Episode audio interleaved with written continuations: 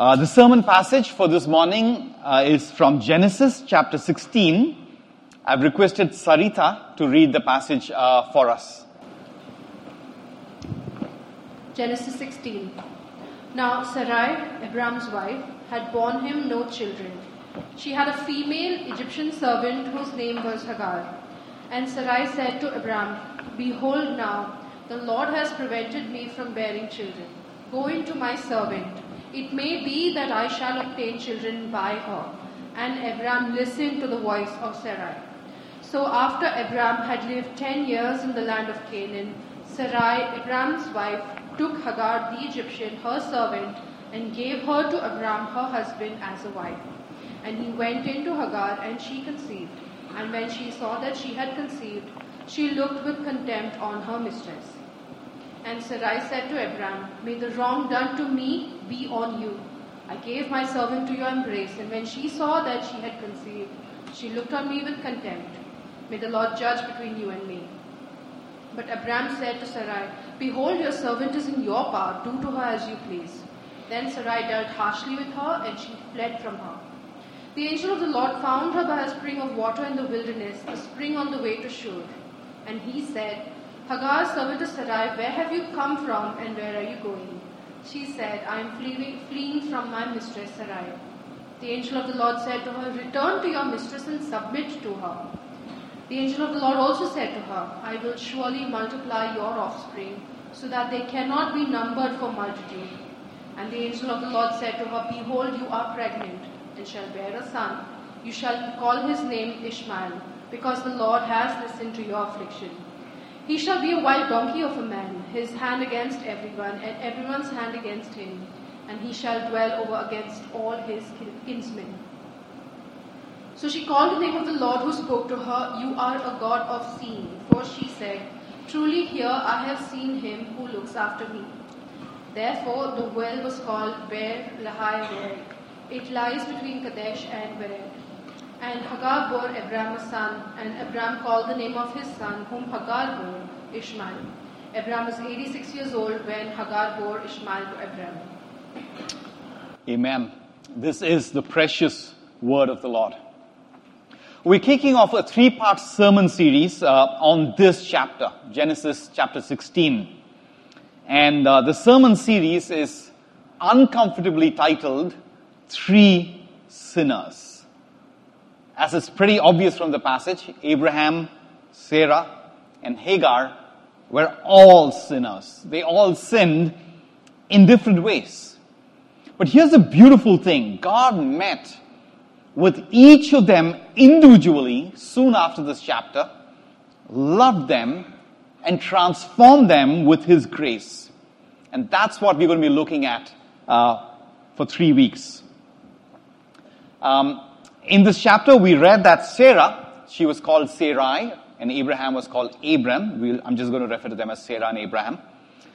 We read that Sarah couldn't have a child. So she asked her husband, Abraham, to sleep with her servant Hagar so she could take that child as her own. Abraham does that. Hagar becomes pregnant. And when she becomes pregnant, this trusted servant turns against Sarah and mocks her.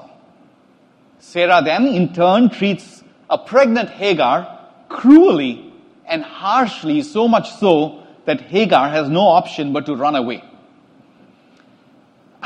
Even one reading of this passage will tell us that this is one messy, even ugly, and complicated and sinful family. And yet, among all the families in the world at that point in time, this sinful and messed up family is the one that God chose for Jesus Christ, the Savior of the world, to be born into. Jesus descended from the line of Abraham. For those of you who don't know, that was the theme of a sermon series we preached in New City and a book that I subsequently wrote. The sermon series and the book were both titled The Grace of God and the Flaws of Men. That book and that sermon series had a very simple central theme.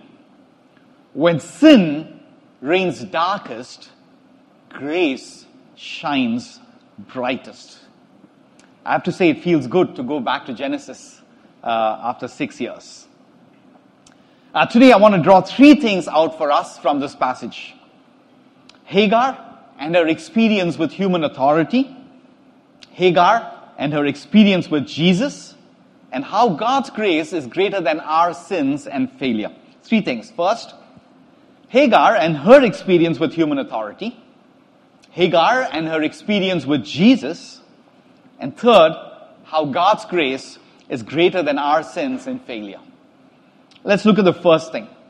Hagar and her experience with human authority. The name Hagar quite literally means forsaken. Hagar was Egyptian. We don't quite know, the Bible doesn't tell us, how she ended up as a servant in Abraham's household. Perhaps her own people had abandoned her. Or worse, she was sold to Abraham. We don't know exactly what happened. But we do know that she had no place among her own people. We also know that all her life, she lived as an outsider. Being an Egyptian, there is absolutely no way that she could ever have become an insider in Abraham's family. So she lived as an outsider in Abraham's clan. And as we look at Hagar this morning, I'd like to draw to your attention a very interesting way to look at these three characters. We're going to look at Hagar today and Abraham and Sarah in the next 2 weeks. And a very interesting way to look at these three characters. Abraham abandoned his authority. Sarah abused her authority. And Hagar suffered under both. Abraham, in this chapter, abandoned godly authority. His responsibility was to protect not only Sarah, his wife, he also had a God-given responsibility to protect Hagar and all the servants in his household. But he abandoned this authority. If Abraham abandoned authority, Sarah abused her authority. In her hurt and in her jealousy, she turned against a pregnant Hagar. And she was mercilessly cruel to her. Hagar, the forsaken one, the outsider, the servant, the one whose body was used and whose child was planned to be taken away from her, suffered both ways. She suffered when Abraham abandoned his authority, and she suffered when Sarah abused her authority. I would imagine we have all suffered, at least to some extent, from both the abuse of authority and the abandonment of authority. Either a father who was too harsh or a father who was too distant. Far too many of us have grown up without a good father. A boss who disowns us at the first mistake. A boss who never stands up for us. Or a boss who is always critical of everything that you do. Authority is often abandoned or abused. And Hagar suffered both ways. Every time we read this chapter, we can't but help feel empathy for Hagar. A slave, a pregnant slave, abused and harassed so much that she is forced to flee into the wilderness, into the desert, knowing fully well that she and her unborn child are very likely to die. Hagar suffered, yes, but we must not forget that she was also a sinner. Don't forget this title of the sermon series is Three Sinners. It is not two sinners and a sufferer. It's three sinners. So how was Hagar a sinner? Verse 4 tells us that Hagar, when Hagar became pregnant through Abraham, she looked with contempt on Sarah, her mistress. The word contempt in the original Hebrew text is exactly the same word that is used for curse. For example, if you look at Leviticus chapter 20, verse 9, this verse says that anyone who curses his father or his mother shall surely put to death. So the word curse used in Leviticus chapter 20 verse 9 and the word contempt that's used to describe Hagar's contempt for Sarah is the same Hebrew word, exactly the same Hebrew word. The Hebrew word there is kalal. Hagar cursed Sarah. It was Sarah who took Hagar and gave her into the arms of her husband. But when Hagar became pregnant, she turns against Sarah and she cursed Sarah. What a betrayal. This is not a general curse. This is not general contempt. Hagar's curse and contempt is very specifically directed at Sarah's barrenness. That is why her taunt was so unbearable for Sarah.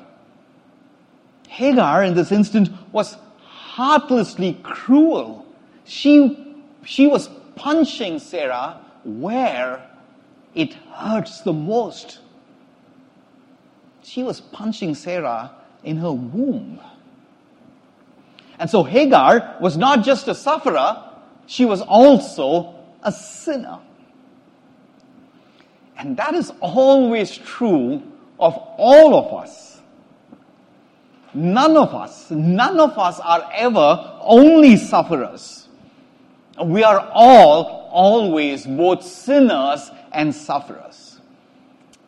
You know, in difficult times or in times when we're going through hardship or times when we feel wronged, we may wrongly believe that we are only sufferers. It may feel like the world is against us. But this reminds us that none of us are only sufferers. We are all both sinners and sufferers. We have all wronged God and wronged others just as much as anyone else may have wronged us. You know, in this passage, it's not only Sarah who is using her authority to abuse Hagar. It's not just Sarah who's abusing authority. Actually, Hagar is also abusing her authority. The moment she became pregnant in the clan where Sarah was still barren, Hagar had a power that Sarah did not. Maybe she even had a power over Abraham that Sarah did not. And in cursing Sarah, in treating her with contempt, Hagar abused her power just as much as Sarah abused hers. We are all both sinners and sufferers.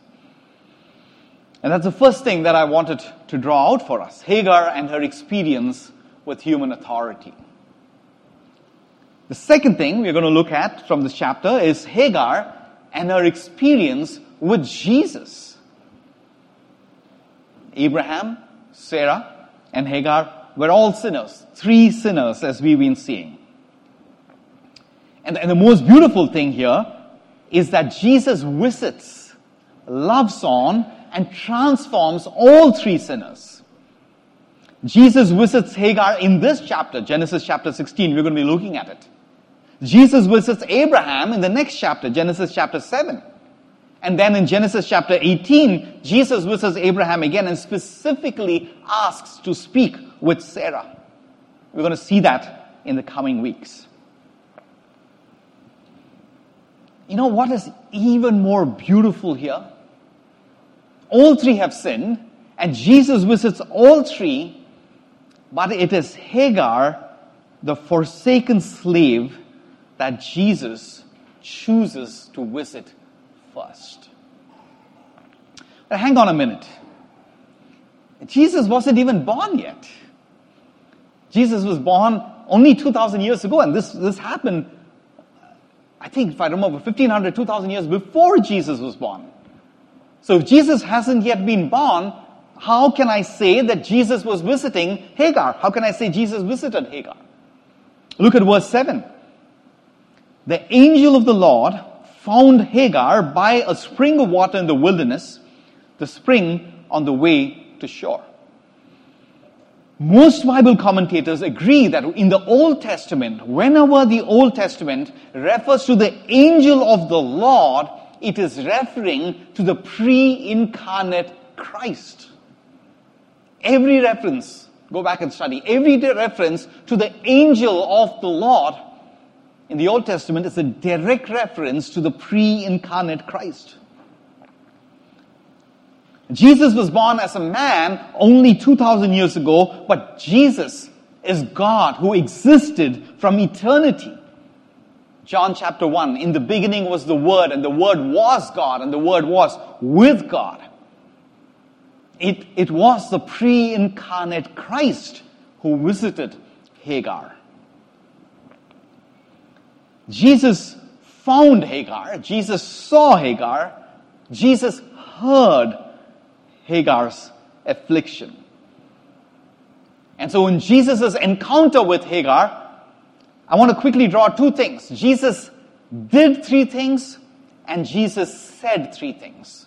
Jesus did three things to Hagar, and Jesus said three things to Hagar. We're going to quickly look at all three. First, three things Jesus did.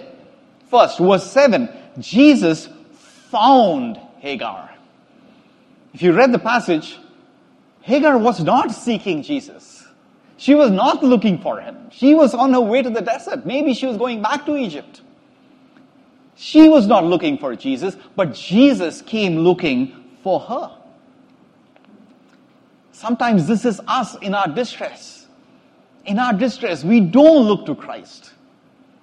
We try and find solutions. We move toward things that we can fix. And Jesus comes looking for us just as he came looking for Hagar. That's the first thing. Jesus found Hagar.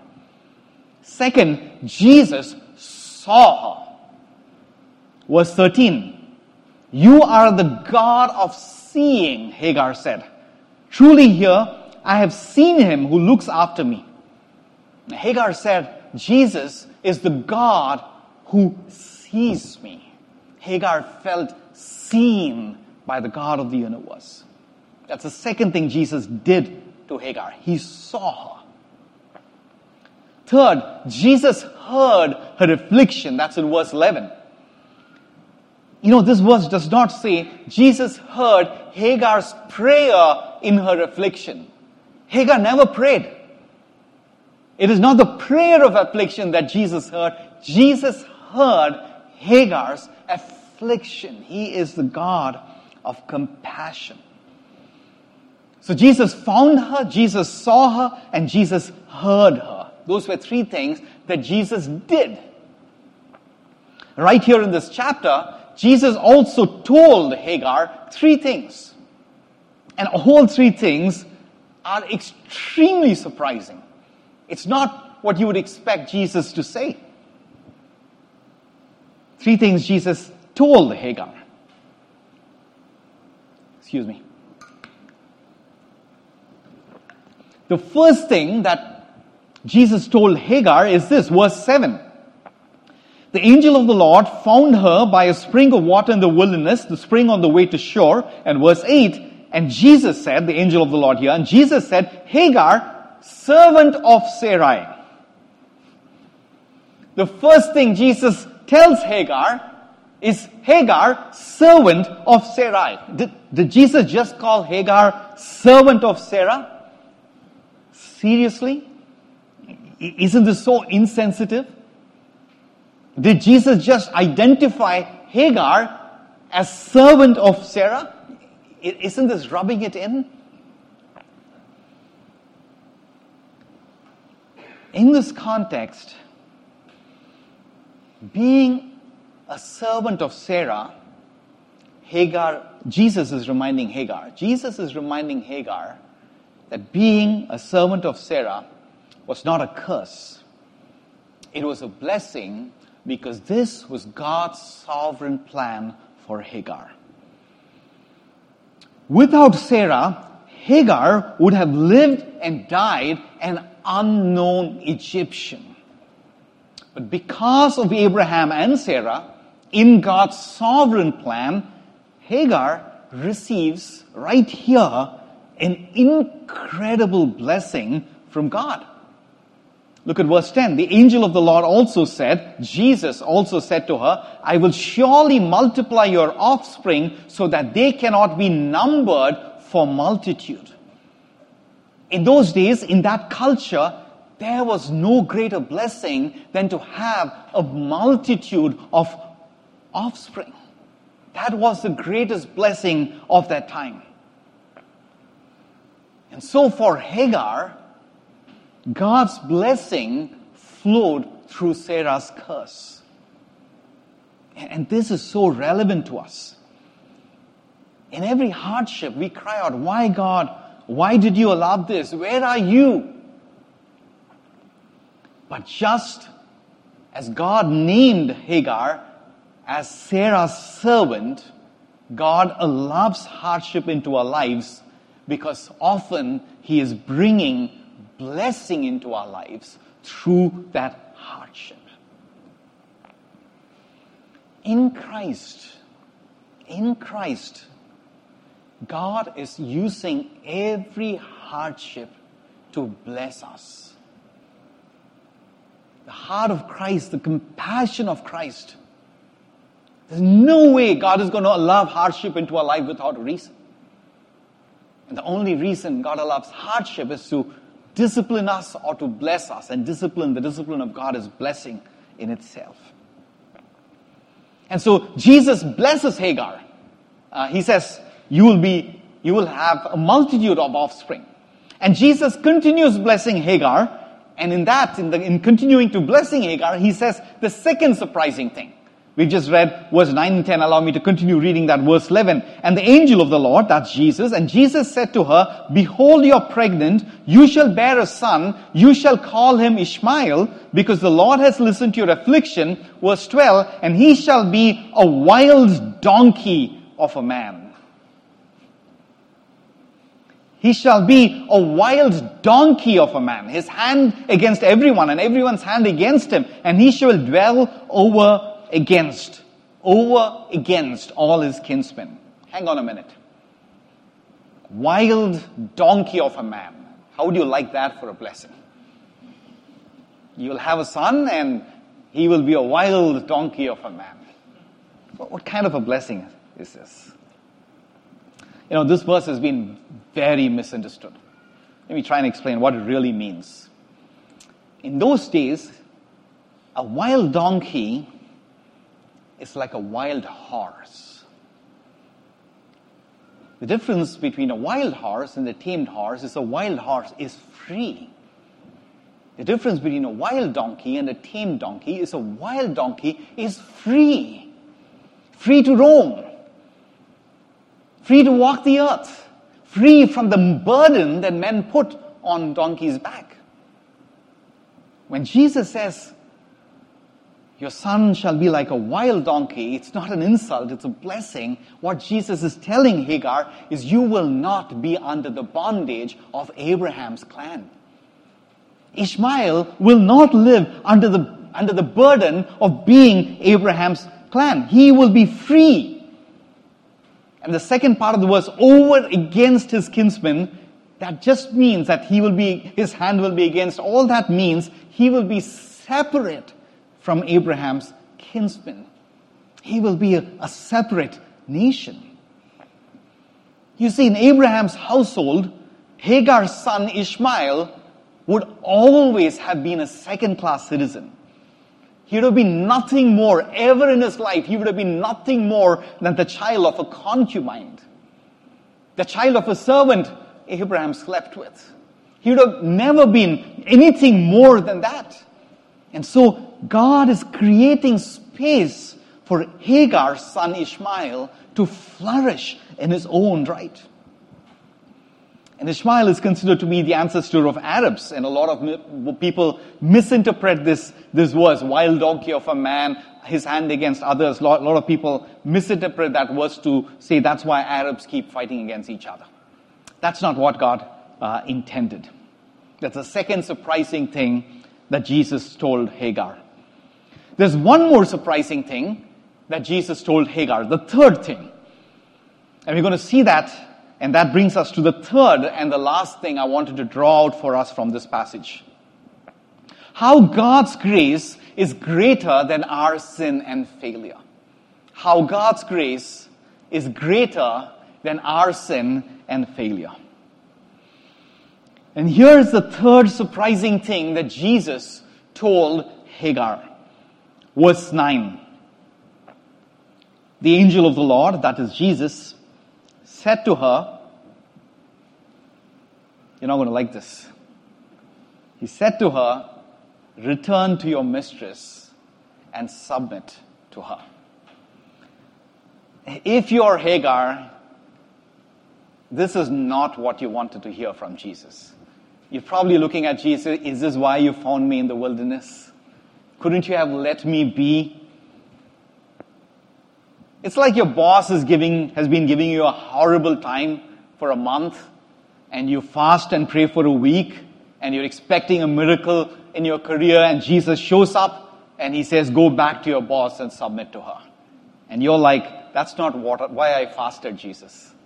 That's not why I prayed. You don't like this answer. Very surprising thing.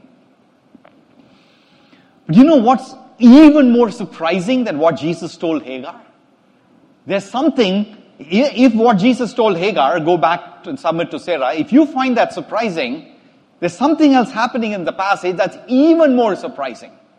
And you know what's even more surprising? Hagar actually went back to Sarah and submitted to her. We see in the end of the chapter, it says Hagar gave birth to Abraham's son. It's pretty obvious, and if you read the next few chapters of Genesis, it's pretty obvious that Hagar has gone back. How could that be? And when I saw this, it blew my mind. How could this be? How could a pregnant woman who was tortured and had to flee find the faith to go back to Sarah, to go back to the very woman who abused her? How did Hagar find the strength? How did Hagar find it in her to forgive Sarah and to go back to her and to submit to her? How is that even possible? There are two parts. There's a two-part answer to the question. And the first part of the answer is obvious, and the second part is not so obvious. The first part of the answer is pretty simple.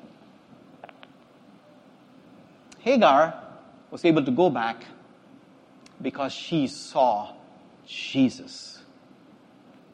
Seeing Jesus, seeing the angel of the Lord, seeing Jesus was enough to give her the strength to go back to Sarah and submit to her. The encounter with Jesus transformed Hagar.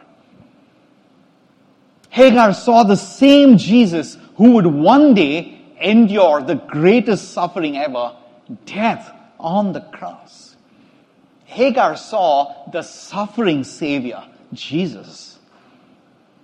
When Hagar saw Jesus, the God who would suffer death on the cross for the eternal blessing of others, in Jesus, Hagar found strength to endure the suffering she had to endure. Seeing Jesus strengthened Hagar to endure suffering. But there is more. There's something else that's not so obvious. Hagar was the first person in the Bible to give God a name. Did you know that? She was the first person in the Bible to give God a name. And do you know what is the name that Hagar gave her? What is the name that Hagar gave God? We read that in this chapter. Verse 13. Look at verse 13. So Hagar called the name of the Lord who spoke to her, "You are a God of seeing." El Roi. "You are a God of seeing," she said. "Truly, here I have seen him who looks after me." Hagar named God in that place. Hagar named God El Roi, which means God who sees me. The God who sees me. You know, there was a time in Hagar's life where Sarah saw Hagar. Abraham, if you read Genesis, had hundreds of servants, men and women. Hundreds of servants. Among all the servants, Sarah saw Hagar when she chose Hagar to sleep with her husband and have a child through her. Sarah saw Hagar, but Hagar did not feel seen by Sarah. She just felt used and abused. It was not just Sarah. Abraham also saw Hagar. Of course, Abraham saw Hagar. He slept with her. But Hagar did not feel seen or loved by Abraham. She only felt used and discarded by Abraham. But Jesus, the angel of the Lord, the creator of heaven and earth, saw Hagar, and Hagar felt seen by the God of the universe. You know, in the midst of suffering, when you're going through turmoil and pain and hurt and suffering, in those times, we don't want advice from people. We don't want their help. In those times, we just want to be seen. We just want to be seen, and all we want is the empathy of our friends seeing us. That is what Hagar experienced. Jesus saw her. Jesus saw her suffering, and that was enough. Being seen by Jesus gave Hagar the strength to go back to Sarah. You know, it's not just Hagar seeing Jesus that strengthened her, but being seen by Jesus. Being seen by Jesus gave her the strength to go back to Sarah. You know, all her life, that is all Hagar ever wanted. She just wanted to be seen. That is it. That's all she ever wanted. So no man or woman ever saw her, but she felt seen by Jesus. You know, Hagar was not the only forsaken woman who felt seen by Jesus. Thousands of years later, when Jesus walked the earth, the Samaritan woman, the woman who had 5 husbands and was now sleeping with a 6th man, this woman whom the entire town did not want to see, she felt seen by Jesus at the well that afternoon.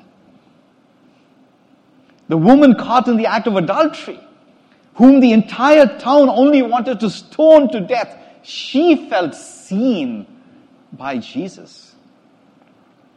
That sinful woman who was probably a prostitute who came to the house of the Pharisee who had invited Jesus home for dinner. That sinful woman, when she was anointing the feet of Jesus, who probably made this prostitute who made all the other guests in that home uncomfortable, she felt seen by Jesus. You see, Hagar is not the only person who found the strength to live when she felt seen by Jesus. Countless of men and women, including many of us right here in this church, we have felt seen by Christ, and we have found the strength to live. It is only in being seen by Jesus that we can find the strength to endure the hardships of this world. you know, there's another dimension to being seen by Jesus.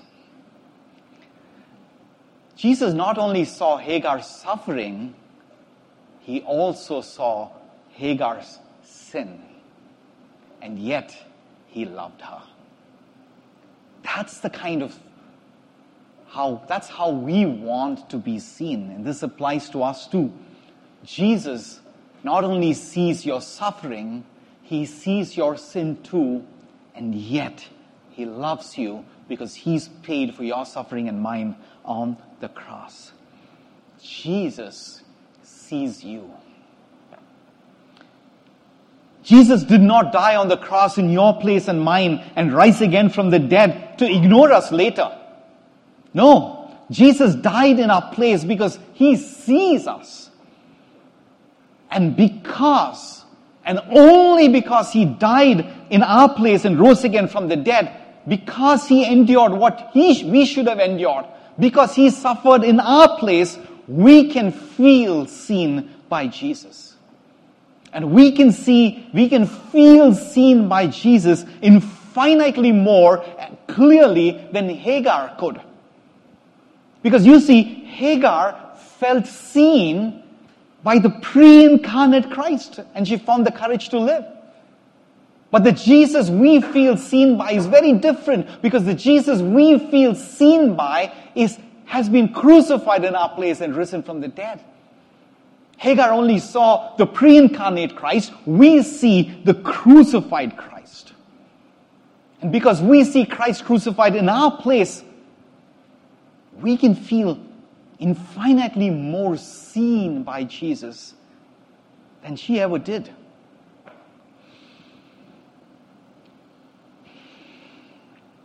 You know, it's so easy to remain unseen in a city like Mumbai.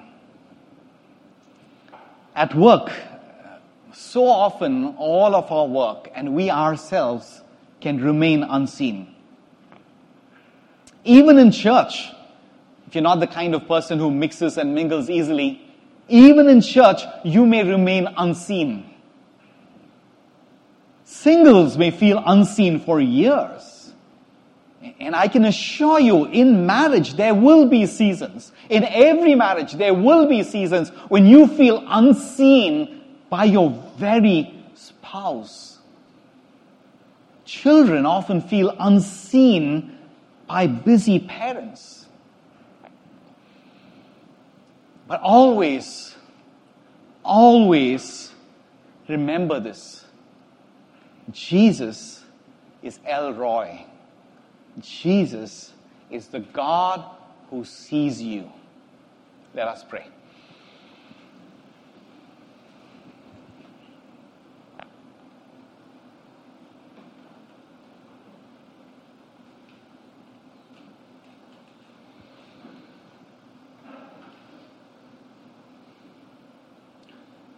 Father, we come to you, Lord, having carried for years the pain of remaining unseen.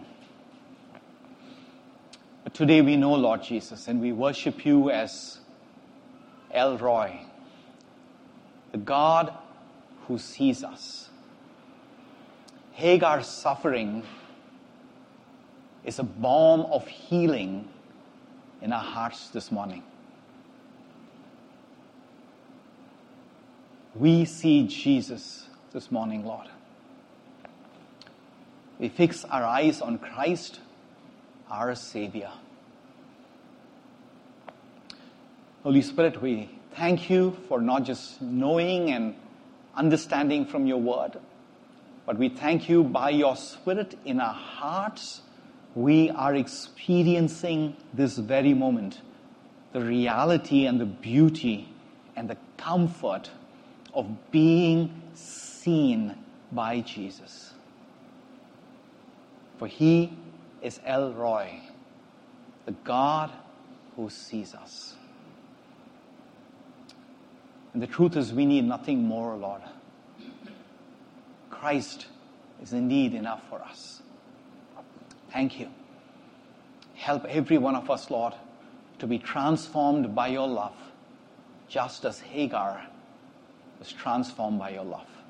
Help us, Lord. Help us look to Jesus. Help us to always experience this reality of being seen by Jesus. Thank you, Father. In Jesus' name we pray. Amen.